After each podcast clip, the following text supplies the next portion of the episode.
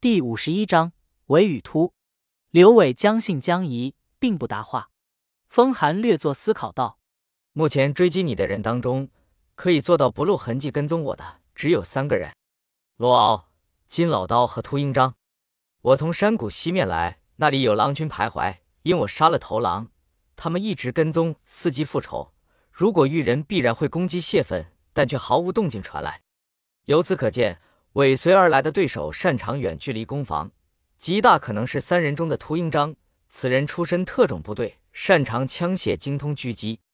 至于另外两个方向的对手，未见其人，不知底细。刘伟忍不住插口问道：你说了三个人，除了这个秃鹰章，另外两个是谁？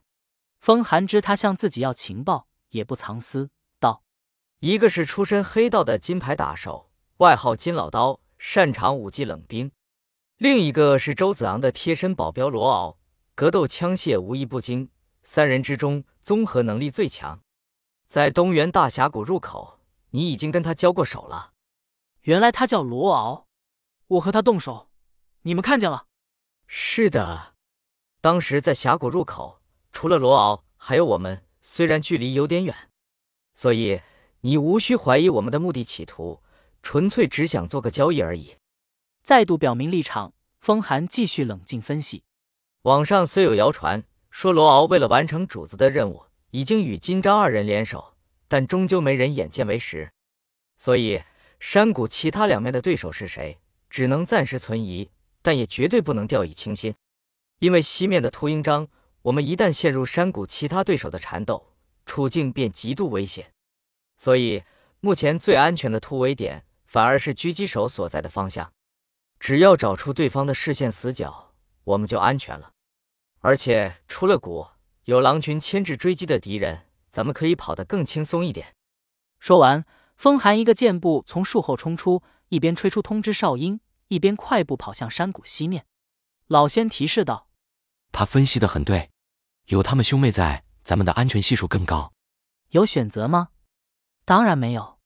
刘伟只能系紧背包，借着林木遮掩一溜疾跑，跟上了风寒的身影。二人一前一后快速在林中穿梭。突然枪声响了起来，听着密集的枪声传来，位于山谷东面的罗敖吃了一惊。他的无人机刚刚进入山谷上空，随着逐渐拔高位置，热成像只扫描到一个目标对象。枪声从目标位置传来，密集子弹指向的却是山谷的南面入口。他一边操作无人机往枪声位置靠近，一边疾跑入谷，朝金老刀选的南向入口靠近。整个山谷四面环山，只有北面被绵延的山体挡得严严实实，没有出路。剩下三个方向可以进入山谷，正好由他、金老刀和秃鹰章分别把控进入。罗敖觉得有些匪夷所思，自从目标越过他的峡谷防线后，就顺利消失了。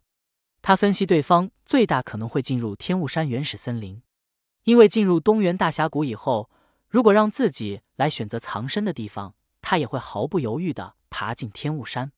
一整个白天，警方的搜索都徒劳无功，面对偌大的原始森林，不管多少直升机加卫星，也不可能找到一个静止不动的目标。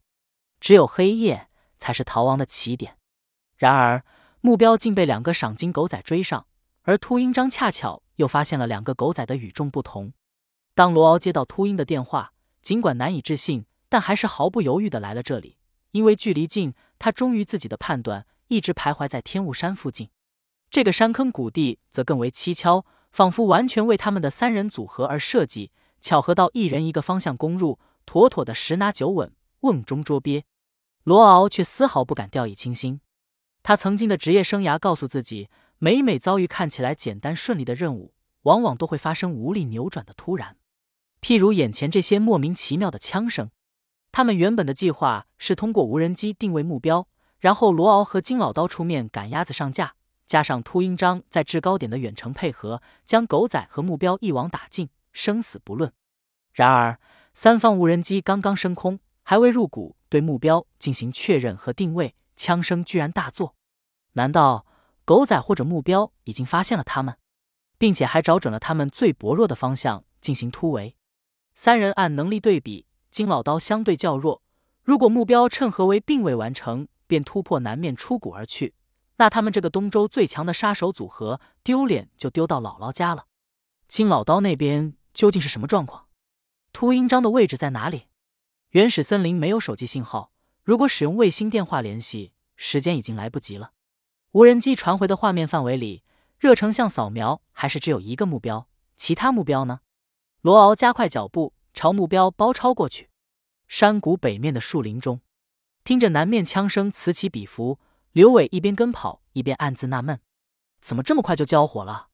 老先分析道，应该是诱敌之计，通过妹妹开枪吸引狙击手和其他对手的注意力，一来掩护我们运动，二来侦察狙击手位置，三来扰乱对方部署，为突围争取时间。刘伟听得直点头，不禁心生佩服。风寒偏头问道，你朋友呢？刘伟如实答道，没事，他在我包里。风寒不解其意，却也没时间细问了，因为他们二人已经到了林子边缘，再往前就是毫无遮掩的山谷平地。位置一旦暴露，狙击手的远程火力将劈头盖脸砸过来。枪声还在持续，风寒的心情愈加沉重。猪猪按照他的指挥，一直朝山谷南面展开运动并开枪，虽然枪声参差不一，但风寒听得出，自始至终开枪的只是猪猪的两把黑心曲尺。南面的对手和西面制高点的狙击手似乎对猪猪的袭扰不为所动。秃鹰张精通狙击，沉着冷静，果然名不虚传，但南面对手没有动静，实在说不通。身后少年的超前洞察让对方的无人机监控矩阵没有足够时间构建，他们才能得以暂时隐藏行迹。但是如果猪猪的故意暴露不能令到对方露出破绽，他们是否持续西面突围的计划呢？风寒突然想到某个可能性，猛一止步，藏身树后吹出通知哨音。刘伟脚下刹车不及，只能抱树急停。枪声骤停，山谷瞬时静寂下来。咱们的突围计划必须稍作调整。风寒望向夜色中的山岭深处，道：根据过往资料显示，秃鹰章擅长 AWM 狙击步枪 8.6、70毫米口径子弹，精准狙击距离是1500米以内。以这些习惯特征，可以划定他大概会选择的西面制高点范围，最大可能是这两个位置，西南或者西北。风寒远远地朝西面山岭划着圈圈。为了对东南两面山谷出口进行牵制和协助，我认为他选择西北位置的可能性很大，就算我们躲进西北的狙击死角，因为北面无路，只会给他的同伙创造出一个完美的包围口袋，让他可以从容转移到西南面的狙击点。他们既然选择以无人机开道，准备预先建立监控网，我预估他们的攻击策略应该是合而为之，逐一击破。也就是说，即便秃鹰章已经狙击就位，他能观察我们的位置，但也不能肯定我们谁是谁，甚至无法确定你是否就在其中。所以按照常理推断，在其他两个方向的同伙未入谷确认你的身份之前，秃鹰章不会首先开枪暴露自己。刘伟还是第一次与风寒近距离面对面说话，虽然夜色迷蒙，但对方白皙脸庞下五官清晰，剑眉星目，格外俊逸英朗。再一想对方临危不乱的指挥若定，男人的好胜心不免有些嫉妒。确定我的身份？刘伟咀嚼少年话里的细节。先等等，有个问题，我很好奇，你说的这个秃鹰章为什么会那么肯定，只要跟踪你们就能找到我呢？风寒表情瞬间尴尬，他肯定不会如此笃定，否则一早就开枪了。我推测他对我们的跟踪，可能跟舍妹卖了一个视频有关。视频？什么视频？风寒摇头一叹道：“舍妹一时贪财，将你在峡谷跳入水道的视频高价卖给了一个网上买家，所以极有可能由此暴露了个人信息。我去年买了个表的，要不是有求于人，刘伟差点跳脚大骂。”风寒诚恳致歉道：“实在对不住了。”唉，又是女人，刘伟还能怎么办？哑巴吃黄连。谁让自己命犯黑煞，只要是个女人都克他。算了算了，没事。他大度的摆摆手道：“想不到老子的视频也有人买了，什么价钱卖的？”风寒伸出两根手指道：“2万。”刘伟瞪大眼睛，惊道：“我去，这么值钱吗？”现在更高，求购价已经升到10万以上了。什么情况？这是天皇巨星也没我红的节奏。刘伟笑到嘴巴都合不拢了。这一把只要能跑了，咱们干脆合作卖视频吧，五五分账，一准大发特发。风寒摇头苦笑道：“苦中作乐，你还真是乐观啊。”那当然，有钱赚能不乐观吗？来来来，太有动力了。你再盘一盘，咱们接下来该怎么办？我已经让猪猪停止袭扰，隐蔽等待我们会合。他刚刚的试探并没有引发南面反击，我怀疑不是对方不想回应，而是对方不擅长远距攻击。也就是说，外界谣传是真的，罗章金三人已经联手，南面的对手是擅长武技冷兵的金老刀，东面就是你的老对手罗敖。我们最大的优势是对手现在并不知道我们的合作关系，所以咱们利用这个信息的时间差和他们监控暂时缺失的空间差，以快打慢，集中力量攻击他们一个面。他们既然想把咱们装进口袋，咱们干脆碎了他们的心愿，主动钻进口袋，让对手以为得逞。